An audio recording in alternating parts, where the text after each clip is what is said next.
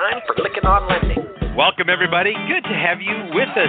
Welcome to Lykken on Lending, a weekly mortgage market update providing up to the minute information on interest rates, loan programs, and hot industry news, all related to the mortgage industry. Brought to you by Transformational Mortgage Solutions. To participate in today's program, our guest call in line is 646 716 4972. Now, here's your host of Lykken on Lending, David Lykken. Let's begin. Folks, I am excited and very honored to have Chris McEntee here with us. He's with the Intercontinental Exchange. He is president of ICE Mortgage Services as well as president of MERS. Chris, thank you so much for taking time to join me today on the Lykken on Lending podcast. Yeah, well, thank you, David. I appreciate the opportunity and, and look forward to, to talking a little bit about what we're doing here at, at MERS and more broadly at Intercontinental Exchange with respect to mortgage. Chris, you've attended a lot of MERS open houses and the receptions, and I had the privilege of sitting down with you. But you're one of these guys that kind of sits a little bit in the background, and so I want our listeners to get to know you. So they may have met you at one of the MERS events, but I want them to get to know you. Tell us a little bit about your background, how you got started in the industry, and your education, just real briefly.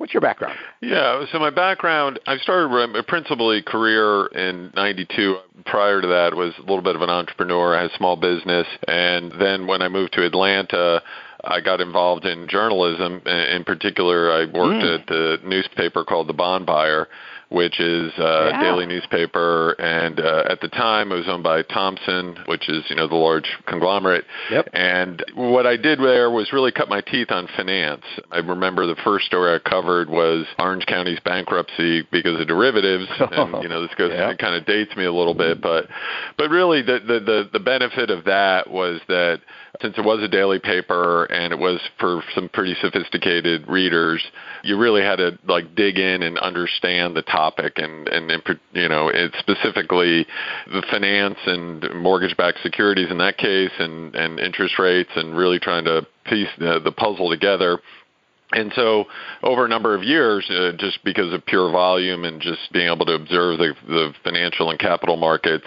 just picked up on a lot of knowledge that was uh, relevant to certainly interest rates and more broadly capital markets and then uh, over a number of years just kind of progressed from there and then worked for a couple startups which really kind of gave me that benefit of you know when you're working for a startup you do a little bit of everything. I mean you do a little bit of yes. you know a little bit of finance you do a little bit of strategic planning. And so that kind of brought me through 2000 yeah, well, I lived through the Orange County bankruptcy, and I subscribed to the Bond Buyer uh, magazine. I was one of the guys that read that, so I, I've read probably some of your articles, and it was really interesting living through that. Literally, had a mortgage company in Orange County at the time. Mm-hmm. But you also have some background as a communication director. Talk briefly about that, and with the Federal Home Loan Bank in Atlanta that's pretty significant. Yeah, yeah. So, so really, what happened was it was it was very interesting. I mean, at the time, I had finished my business school, so I went to Georgia State uh, University as a,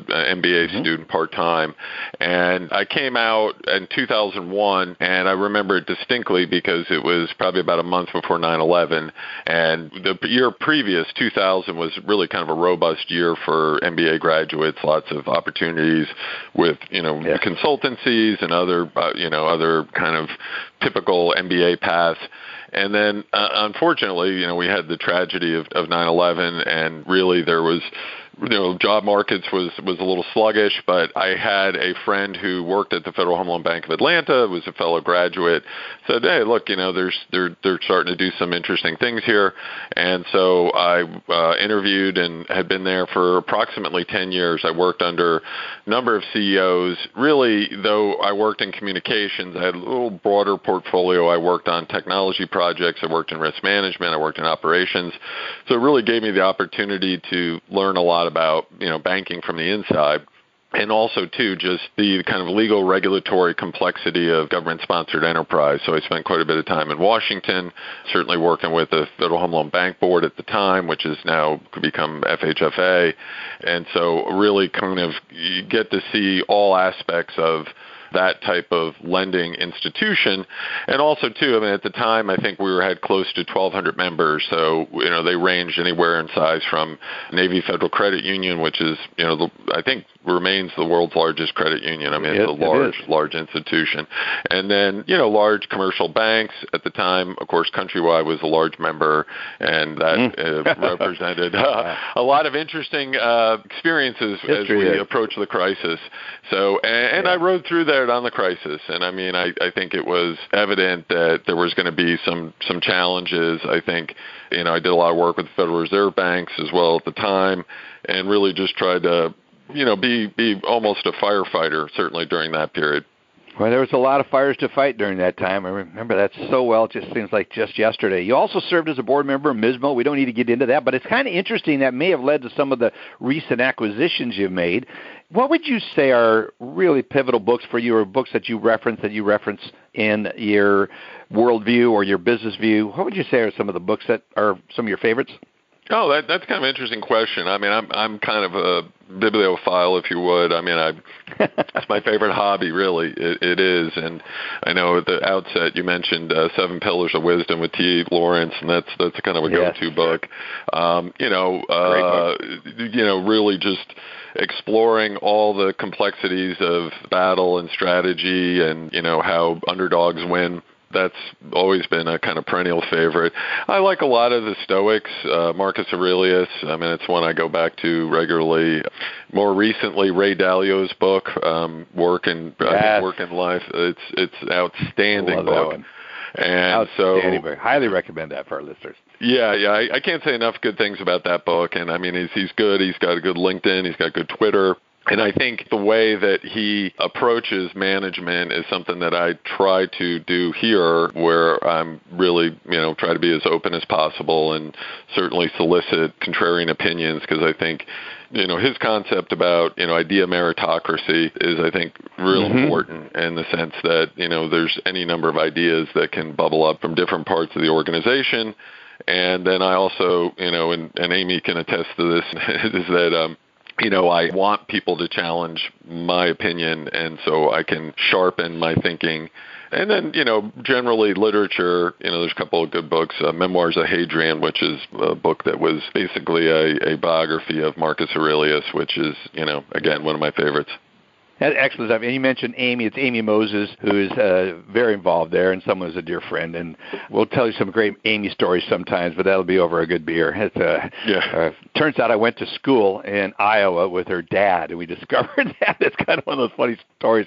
But let's talk about Intercontinental Exchange. Pivoting over to the company that you work for, and specifically ICE Mortgage Services, and then, of course, President MERS. But one of the things that really caught my attention was Intercontinental Exchange bought the New York Stock Exchange. And when you hear that, you go like, who are these guys? So for our listeners, Chris, give us a, a kind of an overview of what Intercontinental Exchange is, who's a part of that, how'd that start? A little history, please.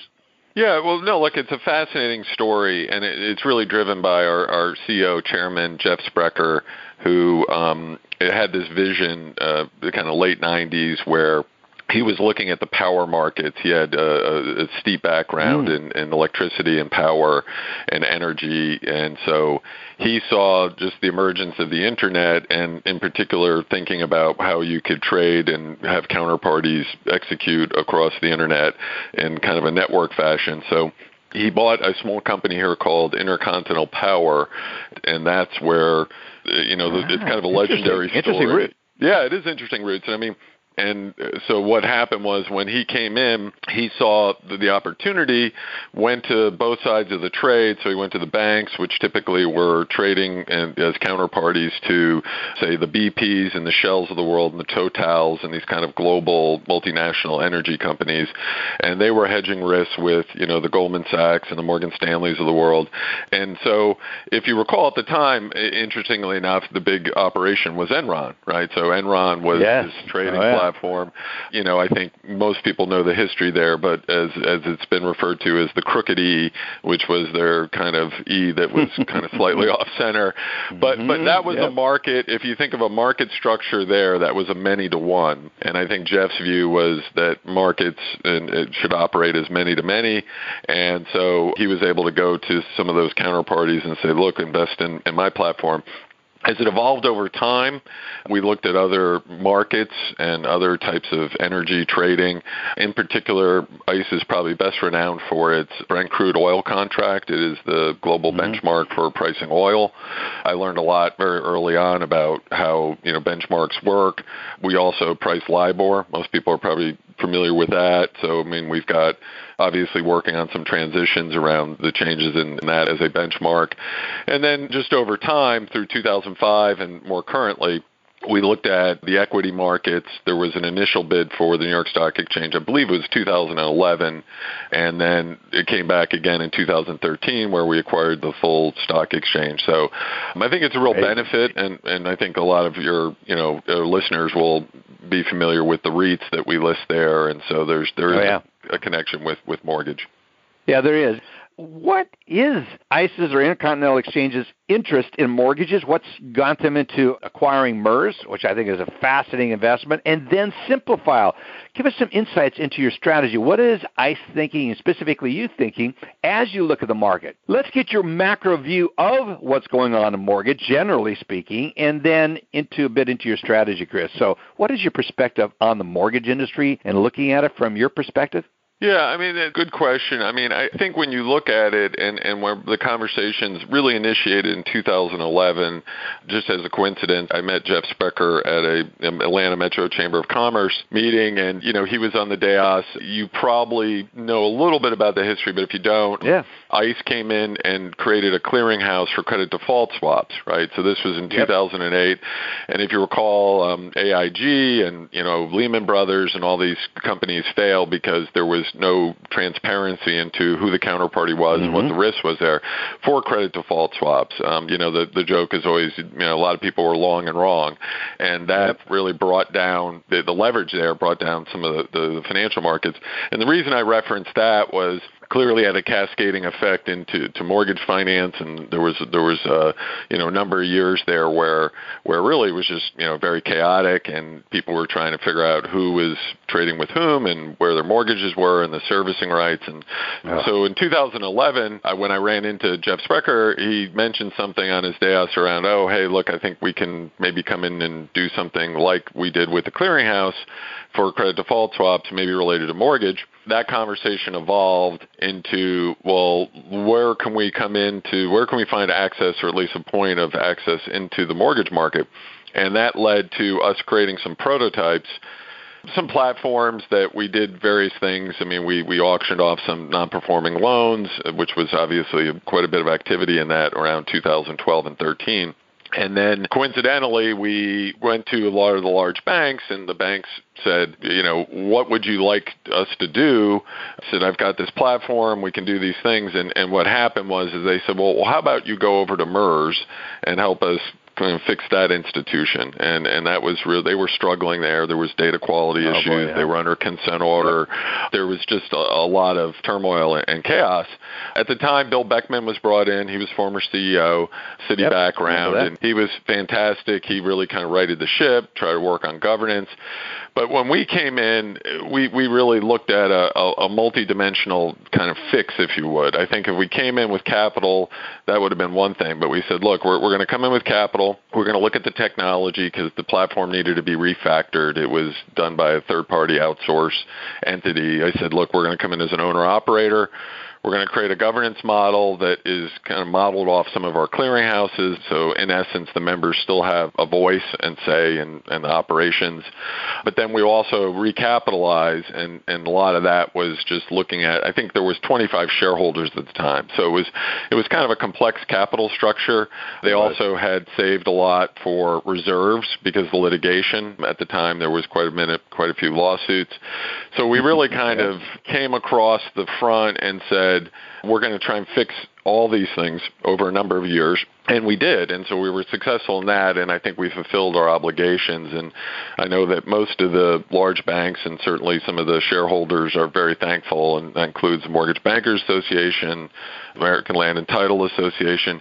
I mean we really we went in there and you know just did what we said we were going to do kept our heads down and executed well against a kind of a complex plan over a number of years Boy, there's a whole book and a whole interview, I mean, elongated interview on that topic alone, how you did that. That'd be fascinating. But I'm more interested right now as we look forward into the markets and that entry point of getting into MERS and seeing the how where everything can go wrong, really, and then fixing it really did give you some insights into some opportunities. And specifically, we I, I love talking about the e-mortgage and the e-notes, and you have made a real significant commitment there, which speaks to a broader vision that you have. Tell us about that broader vision. Where do you see the mortgage of the future going? What does it look like, Chris, in your mind?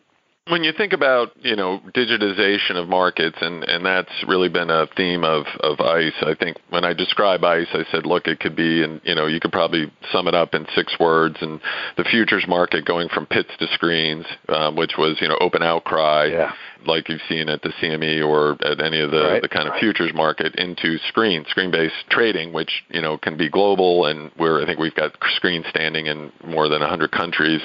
And then you look at analog to digital, right? So this this kind of transformation from kind of analog paper-based transactions into more digitization. And the reason I bring that up in mortgage is that really mortgage has kind of lagged behind what the securities market has, you know, adopted certainly years ago in terms of high frequency trading and and certainly um, you've got high automation, you've got settlements and really days and uh, the ability to be able to you know look at your ledger and be able to say, okay, look, I've I've got my trades, I know who I'm trading with and where my risk exposure is. So that's really been kind of the securities market and certainly even OTC markets.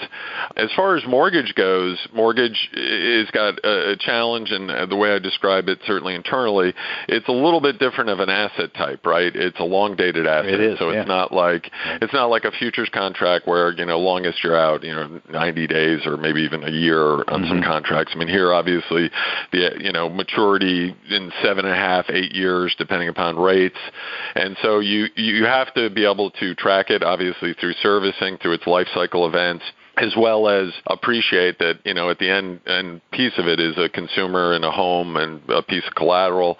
So it's got a, a lot of complexity that you don't find in say the equities market where it's just basically a price and a, you know a ticker symbol. So what i think is going to happen at least as the industry has been migrating is looking at different dimensions of the transaction where they've tried to, to digitize right? And i think you've seen this you know whether it's fully digital closing uh, disclosures or whether it's hybrid closings, which people are, are moving to. You know, it's it's trying to put the digitization into the recording, into the county records, which is what um, Simplifile does. And so I think over time you're going to see a process that will be accelerated but you won't be giving up quality. And I think that's the really critical concern because yeah. I, I, I think people think, oh no, we're going to go there again, right? Which is where loan mm-hmm. production was just accelerating, and there was sloppy paperwork and there was sloppy execution. And I think the promise of digitization is that not only you get the velocity but you also get the quality and then you get the capital efficiency. So I think those are the three things that are kind of the capital market side of it. Obviously, from a consumer experience, you have uh, you know a lot quicker of a close and certainly easier.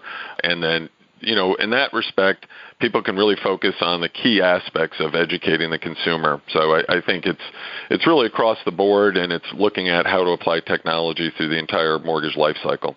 When you talk about the pit from pits to screens, I remember going into those pits. I mean, observing that, watching it live is extraordinary. Watch that, but how archaic it was. That's how we started. And the mortgage industry is certainly moving towards the screens, and I think you have a clear vision to that. And so let's talk a little bit about that. Simplifile. I, I'm familiar with the company. They were an advertiser on my podcast for a while. Like their overall vision What particularly caught your attention about that company that would give us insights to where your views are on the mortgage industry? Specifically, again, going to this much granularity, Chris, because I do respect you and your perspective, especially coming from the ICE perspective. Where do we see the opportunities? What did you see in Simplifile? You touched on it just now, but go into that a little deeper if you would. Well, well, you know, first of all, one, it's really well-run company. Um, Paul Clifford is the CEO there. I've had a lot of respect for. I've gotten to know him over the years, and you know, he had a pretty clear vision as to where he wanted to go with creating a network between settlement and the county county recorders. And I think that over time he, he just had kind of a laser focus in in the sense that he did. Uh, he knew yeah. exactly you know what he needed to do and how we needed to get counties to adapt and get engaged in some change management, create those integrations into the land record systems, work with the right integrators and counterparties. So you know he he had a view that I stemmed from some early digitization discussions, and this goes back almost 2000, 2001 and you know most of what I know from from that history, of course, came directly from him. But it, mm-hmm. it sounds like there were some initial efforts, really, with the growth the growth of the internet, where some of the government-sponsored enterprises and others looked around and said, you know which parts of these transactions have to be digitized? And he took that one which was that delivery into the you know the county records and said look i'm going to i'm going to focus on that. I'm going to go around and convince the, the the county recorders that this is beneficial to them in terms of not having to handle paperwork. When you ask him about well who was your competitor at the time? And he said well it was it was FedEx. I mean people were literally That's shipping right. packages. And so the benefit of having a fully auditable trail that can submit into into that public record, receive data back so that you're confident that that, that transaction and almost guaranteed that that transaction has taken place really adds a lot of value all right to the to both to the lender as well as uh, title agents and the submitters and also on the county side. So i think he he really he, the benefit of that was that if you think about it, the way I describe it is, you know, at the end of a mortgage, you've kind of you've got this conclusion of a series of documents that obviously make them make their way into close, and then they kind of they get spread back out right to the counties, and as we know, there's some data that gets fed into MERS, and there's there's data that goes to the custody institutions, and it goes to the servicers. So it, it's trying to make sure that that network operation can have some integrity, which is what we're trying to do both with MERS, both the residential historical system, as well as the e-registry, which is the system of record for e-notes. And so we take that very seriously and we say, okay, in terms of the authenticity of your e-note, we can work with the e-registry, but then also look at Simplifile as another endpoint on a network into the county recorders. So I think there's a lot of similarities and the ability to be able to go back to the lender and, and settlement and be able to say, here's your trail, here's your data, and feel confident that that transaction has, has been executed accurately. I love his vision. I love how you guys picked up on it, and the synchronicity between that and MERS is pretty extraordinary. Let's talk a little bit about the growth of the e-registry system. Amy sent over some statistics, and I was floored that the total number of e-notes registered in September was over 14,000, more than any previous month in history of the e-registry system. I, this is really interesting to see the growth. And based on that, where do you think this is going to go? Are we going to really see this industry, which has been, excuse the expression, in the pits still, yeah. in a very analog, going to this digital, and really, are we going to see it? And if so, I believe it will happen. It's it's inevitable to happen. But how much longer will it take for this archaic industry called the mortgage industry to get there? You raise a good point, David, and, and I have to, I, you know, I, I remind people, as I mentioned earlier, it's a long dated asset. Uh, the other mm-hmm. dimension mm-hmm. of mortgages is there's a lot of legacy assets, right? There's, there's, you have to you know, bring along enterprise systems, servicing systems, a lot of systems that that are fundamental to the industry, and so as those systems evolve to multi-year project, as you see people move off of either servicing platforms or LOSs or uh, what have you, these kind of core technologies, uh, title production systems.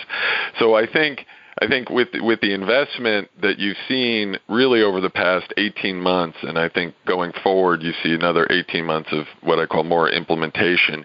I looked at it, and when I came here at, at ICE in 2011, uh, I worked on a couple different projects, uh, not related to mortgage, but then migrated into mortgage. And really, at the time, I think even through 2015, you almost saw a, an entire preoccupation with compliance to the Dodd Frank um, Act, right? So, so yeah. a lot of people yeah. were really focused on investments and, and compliance and, and updating their platforms to ensure that you know they, they didn't cause any problems as they did with the crisis again. And then you saw a break in probably 2016, 17, and, and more recently where people are starting to invest in their infrastructure and technology. And in some ways, I, when I was out at the digital mortgage conference in Las Vegas, uh, I guess about yeah. two, three weeks ago, in some respects, the technology complexity and certainly the, the benefits of it are almost outstripping the ability for lenders to adopt new practices. So I think our observation and certainly conversations with the lenders is get your processes right and, and look at it mm-hmm. and look at a, a, broader change management context rather than look at it as a technological fix. I think technology can do lots of really interesting things, but you have to get your, your people aligned. You have to get executive sponsorship. You have to have the right budget budget, you have to have the right mindset. Any of these things in and of themselves are not easy to do, but to get uh, harmony and synchronization across the organization is really critical. So I think what we've seen and what I've tried to impress upon anybody who's come to us to talk about the e-registry and e-notes specifically was I don't want to do a conference call unless you tell me that your counsel's on, your operations director, your technologist, your business sponsors because it is a, you know cross-functional, highly collaborative endeavor to get it right. And so I think e-notes, you know, they've been around for a number of years. Um, I think people are starting to understand the the benefit, uh, certainly of of being able to, to pledge them and, and use them in, in through warehouse lines. So I think the adoption cycle is really looking favorable, and uh, people have been able to do this at scale. Uh, I think Amy uh, and I talked about this in terms of the, the numbers, but I think it was 318 e-notes in 2018 first quarter, where we did almost 19,000. So I think that's yeah. that's been real impressive. But more interestingly. Yes we've been able to see a broader base. So in the beginning of the year, I think we had 45 institutions doing first-time production of an e-note. Uh, most recently, in September, we've seen 75 institutions. So you're you're getting a broader base. You're getting more. Uh, liquidity providers coming in, so I, I think it's going to be a, a, favorable future for, for e-notes and, and digitization. Well, when you look at the leaders that are doing it, and the number one lender out there is doing this um, at a tremendous rate, and that's Quicken. And so you can pay attention to the leaders, and if you want to be successful, do what the leaders are doing. We are clearly thrilled to have you as a guest and Intercontinental Exchange ICE is a leader, and I'm so excited have had the time to just spend some time here. As we exit, what are some things that you would like our listeners to know that are really on your heart that you say some advice to them or say pay attention to this? What, what would it be? Our mantra here has been kind of advocate for the digitization, but also educate. And so I think I think that there's a lot to know. Um, there's a lot to try to figure out the transition from your paper-based transactions into more digitization. I think collaboration is key. You have to bring all your counterparties to the table. So I think between advocacy, education, and collaboration is really the, the fundamental tenets that are going to help people, you know, find the efficiencies that they want to in, in digitization. And then I think it's also a degree of just patience. You know, there is no quick fixes. It's not just a technology build. It's being able to marshal all your resources uh, in, in a market which, as you know, is is always challenging. And so I highly recommend we we've got a very robust webinar program. We try to you know, bring as much as we can to the industry in that respect. Really, kind of a neutral clearinghouse, if you would, of ideas. Yes. We bring a lot of different member institutions, some best practices, and then also too the motto that has come up is be as easy as you can be. It's not a flicking of a switch. It's looking at different business processes where you can apply the technology and and building on it over time. So um, that would be my recommendation for people who are thinking about this this kind of next step in their operations and and production. Well, you guys have been doing quarterly, I believe it's quarterly seminars or gatherings where people can come in and it's a crash course. Amy's been sending some information. We continue to talk about it on the podcast and we'll continue to do so. So I would like to have a sense of, in a loosely described partner with MERS and what you're doing to really help create an awareness. We got a large listening audience and anything we can do to support this adoption, Chris. I think it's so important for the industry. More importantly, it's for those that are so caught up right now in just volume that's overwhelming to them. They are so mm-hmm. busy taking care of the business in the door, they're not paying attention to this. So it's important that they understand that and know that you have the resources through webinars and these, I believe it's quarterly events that you're putting together, uh, crash courses if they are, uh, boot camps, I think is what Amy calls them. And I think it's outstanding. So I encourage people to get over to the website. We'll put that information up on the show notes folks, so you can go listen to that. Uh, we also put in a, uh, a link to Chris's bio background via LinkedIn. Go check that out. Chris, I'd like to get you back as a, in the con- Intercontinental. It's got over 5,000 employees, and yet you're managing these small little micro groups, Simplifile and MERS, which has just got a fraction of the number of employees. How do you manage uh, a smaller group inside of a bigger group? That's a whole other discussion. I would like to get you back on and talk about leadership and being a change agent in an industry that's still kind of stuck in the pits. Going back to that. Uh, that analogy. So, but really good. Thank you so much, Chris. Okay. Really appreciate you well, being no, here. Thank you, David. And a big shout out to Amy and your whole team there that do a great job of uh, keeping those of us trying to get the word out informed on what's going on. Thanks, Chris. Yeah, very much. Yeah, no, I, I definitely, David. Thank you for your time and have a lot of respect for for the podcast and really what you're doing for the industry. And and you know, I I do put a plug in for my team. I think that you know any great leader, it's it's it's the team behind him that that makes it work. So true, and you do have an excellent team. Again, Chris, I'm thrilled to have you on the podcast. I want this to be shared, and listeners, I encourage you to share this inside of your company. I know you're all buried with volume right now, but don't take your eyes off the future because the future is happening more quickly than you realize. And ICE, MERS, and Simplifile is leading the way. Chris, again, thank you for being here with me today. Okay. Thank you, David. That's it for this week's podcast. Thanks so much for listening in. Again, share this with your colleagues. It's important. I want to say a special thank you to all of our guests as well as our sponsors Black Knight, Open Mortgage, Finastra, ResX, Warehouse Lending, a division of United Bank, as well as the MBA Lenders One, the Mortgage Collaborative, CMLA, Velma, as well as Knowledge Coop, Vidyard, and AI Assist. If you're interested in advertising with us, go to our website, Lykken on Lending. You'll see a link up there. You can click on it, and you'll get over to us or get a hold of Paul or Bill Pharmacus, who both of which handle are working with us on advertising. Thanks for listening. Have a great day, everyone, and talk to you next week.